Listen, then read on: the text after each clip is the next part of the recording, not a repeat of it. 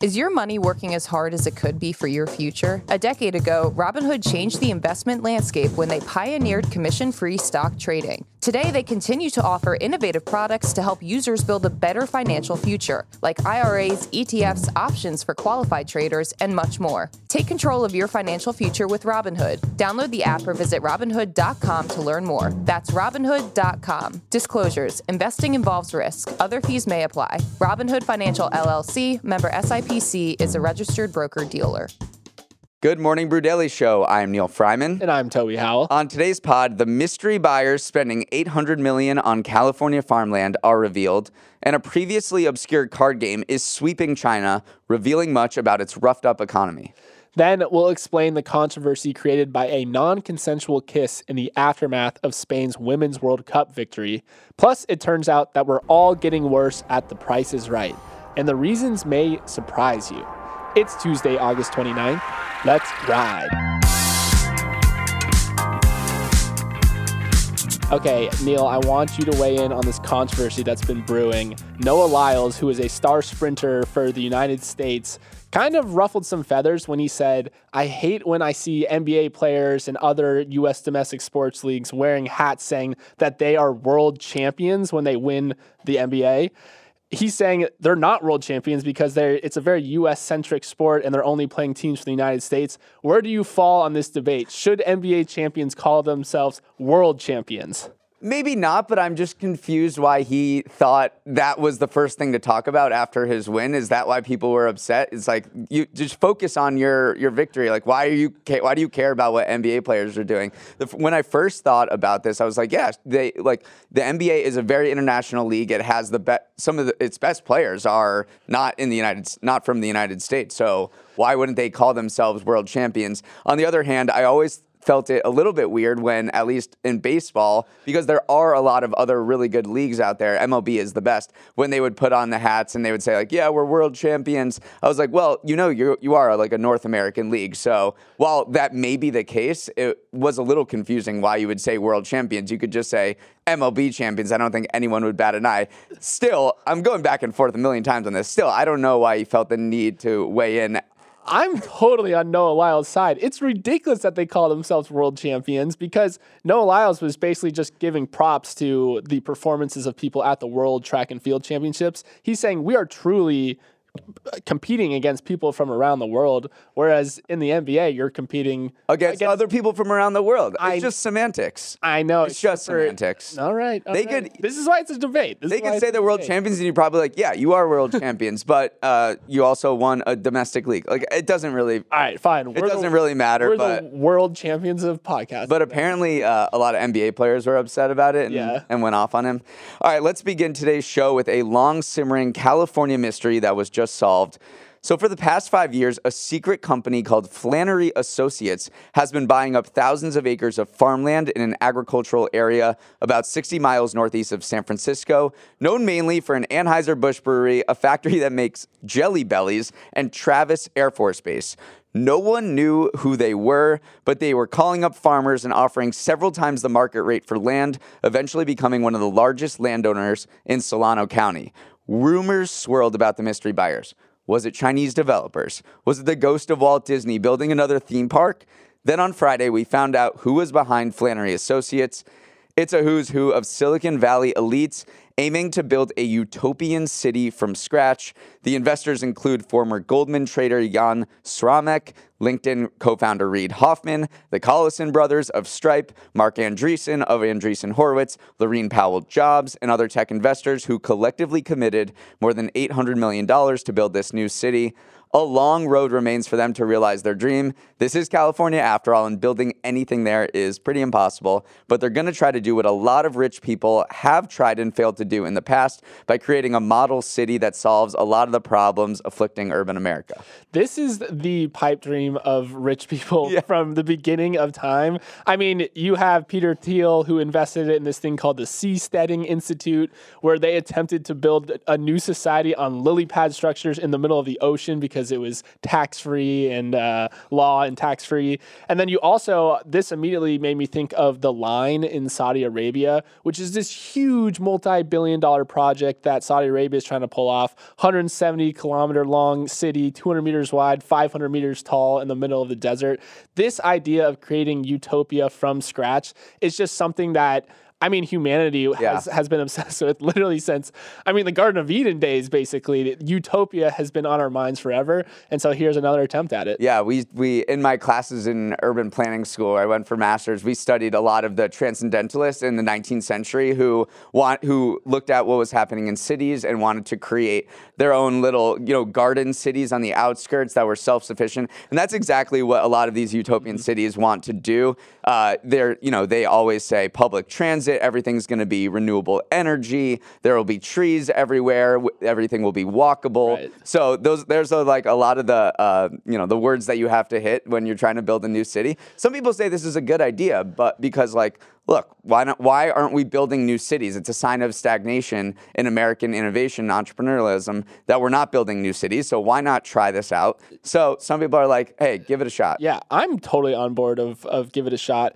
The whole thing falls apart though if you can't rezone this land. That's what it's all hinging on. Because Yeah, it's like utopia, utopia. Okay, what do we need to actually make this happen? zoning, Rezoning. Yeah, zoning laws. It all comes back to zoning. because it's literally they're buying up farmland and so but that's also the big pitch to investors that's saying basically if we can rezone even some of this land the your investment will be returned tenfold because as soon as it goes from resident or farmland to residential it instantly becomes more valuable so that's kind of the pitch but the big hurdle is you're going to have to get residents of the county on board and it's not off to a great start because already like Flannery has sued the county for saying that landowners were conspiring to drive up prices. So it's on a little bit of rocky footing already, but yeah, I mean team team 15 minute city right here.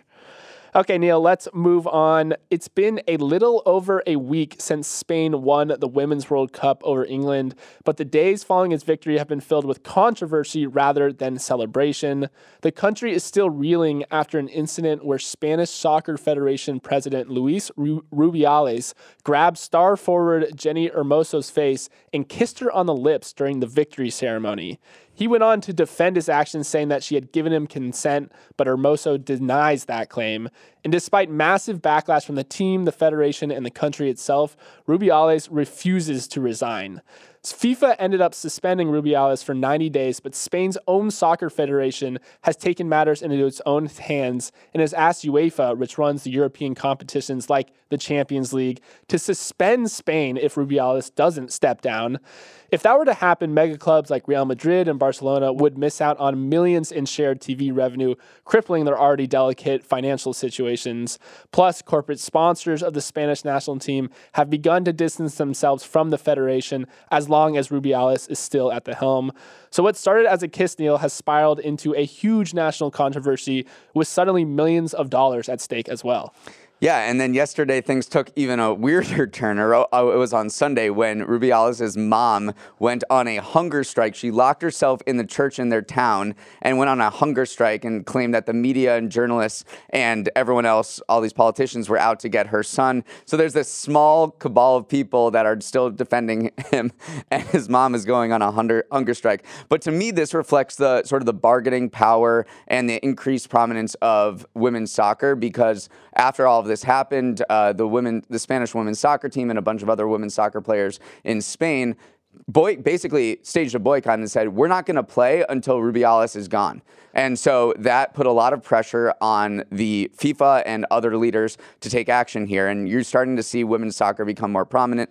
And then in uh, the broader conversation, a lot of people are saying this is the Me Too movement in Spain, and the hashtag is Se acabó, which means it's over. And that has been spreading all over Spanish social media, been used by women's players, by politicians, by uh, a bunch of the team sponsors, by saying, like, a lot of this behavior has been happening under the surface, but after the World Cup, it was the most public thing ever because this was on TV in the victory celebration. And so you're seeing like a lot of the mistreatment that's been happening for years play out right in front of everyone's eyes, in front of millions of people. Yeah, it does feel very much like the, the Me Too movement in the sense that suddenly all these st- repressed stories are coming to light about how men in positions of power have been treating women for a long time, but then finally there is like this catalyst moment. And then also, so it has been interesting to see how the sponsors of the Spanish national team involved with the Spanish national team have been handling this because I mean, you have to remember that soccer and football in Spain is literally mm-hmm. life. Not to not to quote Ted Lasso, but it's such a core part of their identity. So the sponsors have kind of been distancing themselves, but they refuse to cut ties with the federation because again, like this is the the main thing that Spanish people are most proud of and most uh, involved in. So it hasn't been you haven't seen that full financial pressure mm-hmm. exerted that they're fully cutting ties, but they're they're releasing statements trying to distance themselves from the team. So I thought that kind of threading the needle has mm-hmm. been interesting interesting to see see on the on the sponsor side. So we'll see how this plays out. But I mean, the the sad part about it is that it's overshadowed the win, That's... which it, it, this is all anyone's talking about. The maybe the good part of it is that a lot of Spanish women are saying is that it's finally bringing to light a lot of these problems, and this has been plaguing soccer across the, the world. I mean, you, you know what happened in the National Women's Soccer League over the past few years, which is the U.S.'s top women's soccer league. There's been all of these investigations and revealing of mistreatment uh, by by leadership. Five of the ten coaches in the NWSL were were either stepped down or were fired uh, over the past couple seasons over misconduct. So this has been something that has been bubbling under the surface and finally came to light. Uh, so a lot of people are saying, okay, it's finally like we need to seize the moment to to create change here. All right, moving on to our next story. Uh, an obscure card game is taking off in China, and it speaks to the rough economic times the country is going through right now. The four player team game Guandan, which translates to throwing eggs, has become the de facto pregame activity business people do to get to know each other before talking shop. If you're in finance in China, you better know how to play Guandan because you will inevitably be dealt cards during a business meeting so that deal makers can size up your strategy and critical thinking skills. Some finance companies are even requiring their employees to learn how to play so they can get cozy with potential business partners. So, what does this have to do with what's happening in the broader Chinese economy? Well, as growth has hit the skids, basically foreign investment has dried up to fund projects. Just speaking about the US, venture funding in China has fallen off a cliff. In China, total ba- US-based VC investment was 32.9 billion in 2021. Last year it fell to just 9.7 billion. And with fewer international investors to turn to, Chinese business people hoping to get funding for their projects must become friends with powerful local government officials who hold the purse strings for tech investments like semiconductor manufacturing. And what impresses those government officials more than being a savvy Guandan player? Toby, this card game reminds me a little of what golf used to be in America in the way you play it and it reveals your character to potential investors and definitely like greases the wheels of deal making. Yeah, and so I was kind of digging into why Guandan though, because there's so many games that you can play. It's not just the fact that it's a card game. And I actually think one of the key aspects to why Guandan has r- risen to prominence in business circles is the fact that you actually don't play it for money money isn't a part of integral part of the game like it is for poker or even for golf honestly. And so i think it's kind of like this blank slate where they can see how people behave when there's no money involved so then they can then commit money to them in a in a business setting. So i think that's partially an aspect. Also the game is pretty team based too where you have to either set your teammate up or you can take all the glory yourself. So it does mm-hmm. give you insights into the character. So i mean yeah people have been using games in business settings for for generations. So uh, this is the latest one. It's kind of wild how integral how like necessary this is you have uh, you have economists at particular investment groups being like everyone is playing. I have no choice but to learn. Restaurants restaurants have decks of cards on hand so that when people come in they know they're to play like an hour before they order. So this is like a massive phenomenon that was once previous uh, previously previously just in a few provinces that's grown to be like a really big deal in the networking circles of eastern china. Yeah and guandan beijing is all in on Guandan too, they're hosting a national competition, which hasn't always been, been the case because Mahjong, Mahjong, yeah. Mahjong has there's been a huge crackdown on that from the Chinese government because again, there's money involved with that, and I think it's I don't know they're pushing Guandan over uh, Mahjong at, at this point. Uh, my one before we we take a quick break, my one gripe with uh, Guandan is the fact that it's played with two decks of cards uh-huh. plus four four jokers, so there's 108 total cards in the deck and your hand it starts with 27 cards. So how how can you hold 27 cards easily in your hand? It's it doesn't seem like a very casual game for. Can you imagine someone who hasn't played cards trying to hold 27 cards? Feels like in- something you can learn. yeah, uh, you would definitely have to learn it, but that to me was the biggest uh, uh, negative is that you sit down at a table, you got 108 cards, and you're like, okay, now deal 27 out. So, So each four players are dealt. uh, 27 you deal the whole. you deal the, whole deck. out. Yeah, so, So you're holding a half a deck of cards, and you kind of have to know what you're holding. you have to know what you're doing, and I got I got small. I would love still. to watch because that Yeah. that could be impressive to watch just from a Right. tactile. It goes situation. it goes up instead of out. That's what I've been seeing. Is Whoa. like people are like stacking the cards. So yeah, I went down a Guandan rabbit hole. So we, we should we should set up a game, Neal. All right, before we jump into our next story, we're gonna take a quick break. This episode is brought to you by Visit Williamsburg. In Williamsburg, Virginia, there's never too much of a good thing. Whether you're a foodie, a golfer, a history buff, a shopaholic, an outdoor enthusiast, or a thrill seeker, you'll find what you came for here and more. So ask yourself, what is it you want? Discover Williamsburg and plan your trip at visitwilliamsburg.com.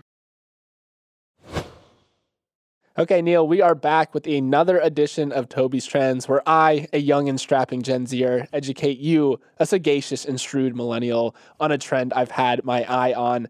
And this week's trend is all about G rated movies, more specifically, the lack of them. This year, there's expected to be zero full length G rated movies released. Even the Paw Patrol sequel has a PG rating for mild action in peril. Now, the lack of good old fa- fashioned family fun at the movies is definitely a recent thing. Less than a decade ago, 18 G rated movies came out in one year, and in 2003, there were 30 plus. Now, apparently, one of the crossing the Rubicon moments for Pixar, which is a prolific G rated film studio, was the release of The Incredibles. That was the first non G rated movie it ever released, and of course, it brought in $630 million, and the rest was history. So, Neal, G rated movies are out, PG movies are in. What do you make of it? It's a money making thing. This is a signal to to parents that this will have maybe some adult themes that you can you will be able to enjoy yourself. Because when I look at a G-rated movie, I'm like I'm getting like Blue's Clues, right? Like at this point, I'm getting like a really young kid show that I will just have to sit through. And I'm putting myself in the in the perspective of a parent right now. PG, I'm gonna I'm thinking like okay, we're we have a Pixar movie that will have like a bunch of little jokes thrown in for me that my kids won't understand. They'll enjoy, but like it'll be a nice little wink and a nod to me. But overall, this is just ratings inflation to to appease parents to make them come with their kids and see a movie and spend money as well. I mean, I that's my that's my take. The- I think you're you're dead on, but I mentioned The Incredibles, but also one of the big catalysts for this non G rated to PG rated movement was Shrek. Because Shrek came out and that was a kids movie that really was for the adults. Like a lot of the themes, a lot of the references were for the for the adults. So ever since studios saw the success of Shrek, they're like, all right, we can put some jokes in these movies. It might take us out of G territory, but the parents will still bring their kids because you're totally right. They're going to enjoy it. But also, you're you said you think of Blue's Clues. G-rated movies still bring in the big bucks. Toy Story 4 grossed $1 billion. So there still is this kind of huge appetite for these family friendly movies. I mean, Toy Story was definitely carry like the, the the majority of that load, but I still think that there is room. Even Paw Patrol, like people love Paw Patrol, but you're you're But that's not a G-rated movie, right? Anymore. yeah, you're right. Actually, going back in crazy. time, going back in time and seeing all the G-rated movies before there was like a mature ratings industry Yeah. is very funny. Like Willy Wonka and the Chocolate Factory was rated G. That scared the bejesus Yeah, out of me. absolutely. 2001: A Space Odyssey was rated G. Gone with the Wind was rated G in 1939. So, uh, you know, I think the G-rated movies of years past was not uh, was a little different than now. And I was looking into this. There wasn't a PG-13 rating until 1984 because guess who pushed for it? M- moms. Steven Spielberg. Oh, Yeah, after the Gremlins and Indiana Jones and the Temple of Doom, which were PG and and kind of freaked out a lot of people, he was like, "Look, we need some sort of bridging Middle of the gap between PG and R." And because of those movies and kind of the shock value that they delivered to younger audiences, led to the creation of a PG-13 rating. Steven Spielberg. Steven Spielberg. Should have known. Okay, Toby, pumpkin spice season is back, and I don't know about you. As soon as that PSL hits my lips, the first thing I think about is okay, where the heck am I going for Christmas vacation? Google knows that because they know everything. And yesterday it revealed a new feature on Google Flights to help you get the cheapest airfare for your winter vacation. Basically, it uses historical trend data to tell you when prices for a specific route have typically been their lowest on selected dates. So here are the broad trends you should know. For flights within the US timed around Christmas 2023, you're going to want to book about 71 days before departure or early October. If you want to go to Europe for let's say a tour of all the Premier League stadiums around Boxing Day, you can book in a similar time frame about 72 days or more in advance. So just some news you can use from Google on this Tuesday as you daydream about your winter vacation.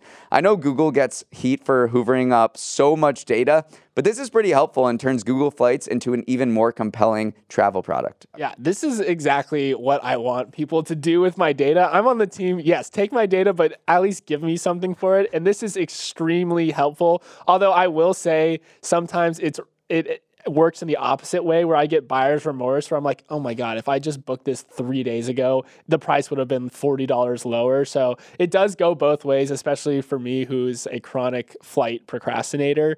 But it's also, this is not necessarily a just Google flight feature. Other uh, places like Kayak have similar features. You do have to pay extra for it. So this is kind of like Google undercutting the market for that feature.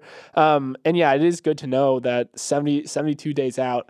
I don't think I've ever, October. I don't think I've ever booked a flight 72 days out though. Are you a early flight booker or a late flight booker? Definitely late. Yeah. See, this is why it's a bad feature for people like us because we know that it's going to tell us when we should have booked and we're not going to book it. But here's the thing anyways. Google also has this other feature called a guarantee flight pricing. Yeah. So that could help because you can basically what this does is on select routes, you can book something, and then if the price dips below where you booked it at, they will refund you. I don't understand how that makes sense for Google. Is this just trying to get people to Just going for volume, yeah. Just volume Yeah. play. Okay, that's because that was an interesting feature that they'll literally refund you the difference. So that was cool. What I want to know though is will they add a skip lagging feature as a callback, which is where you book a flight but you get off at the connection instead of going to your ultimate destination because it's cheaper. So definitely not because airlines hate it, but. That would, that would be interesting. Yeah. Put a little I- skip lag. I would encourage people to look at various Google Flights hacks because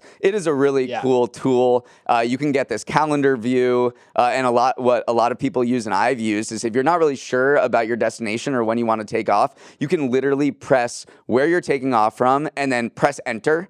And it'll show you a huge map of the world and and flight prices for any city in the world. And so you can kind of peruse around and say like, oh, actually Chicago looks pretty cheap when I want in over this date range that I want to go, or like Bangkok. Wow, I didn't know it's only eight hundred dollars at this point. So that's really for anyone who is kind of like us, who like I don't know where where I want to go. Yeah. You can open up this beautiful map that shows uh, you know prices all around the world. So I definitely encourage people to to look into that. All right, Neal, let's move on to our final story of the day. For anyone who listened to the show yesterday, they'll know we started by honoring the life of the longtime Price is Right host Bob Barker, who passed away over the weekend.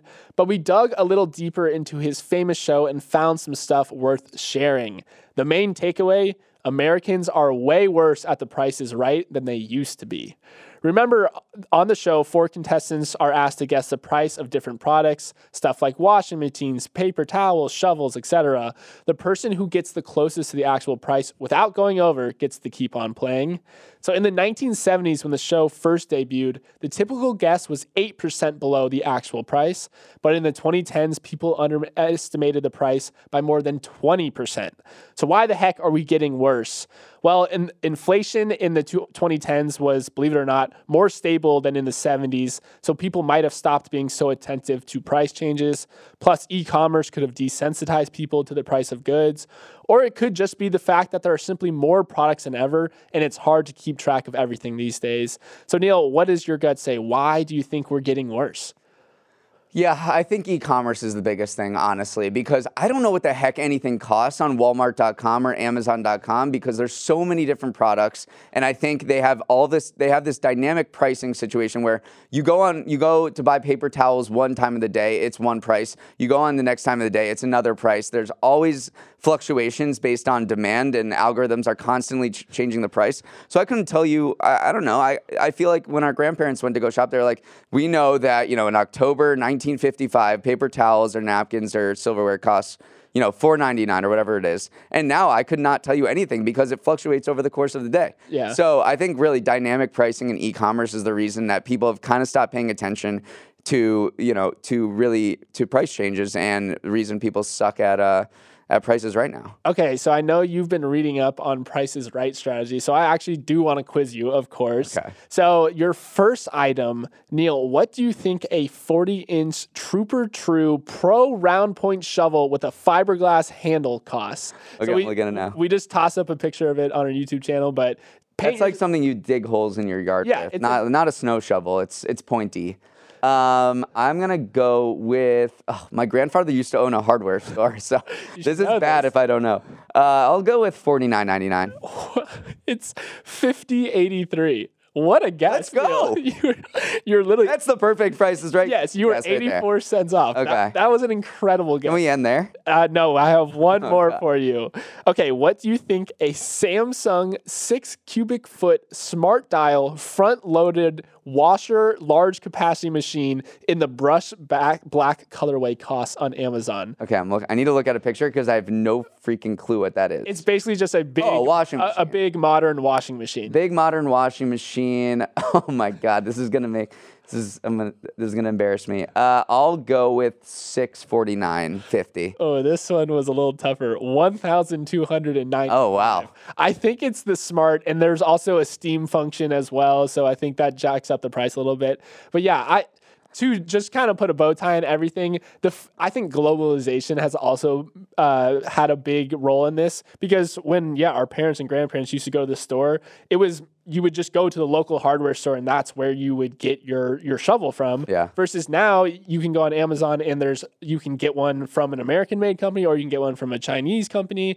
and it v- drastically changes the price between this those two points. So I think you're totally right in the fact that the fa- just e-commerce and the globalization of e-commerce has really made it hard to judge stuff. So Neal, congrats on on winning the shovel, but the washing machine you got to take another All of my at. competitors, uh, I Went bet one more dollar than the than the previous guy, Okay, so I won. You were doing arbitrage. All right, uh, that is our show. Uh, hope everyone has a wonderful Tuesday. As always, you can direct your fan mail or your hate mail to Morning Brew Daily at morningbrew.com. Let's roll the credits. Emily Milliron is our editor and producer. Uber Batista and Raymond Are our associate producers. Uchenna Ogu is our technical director. Billy Menino is on audio. Hair and makeup is a little offended. None of you think they're real. They are just really busy. Uh, Devin Emery is our chief content officer, and our show is a production of Morning Brew. Great show today, Neal. Let's run it back tomorrow.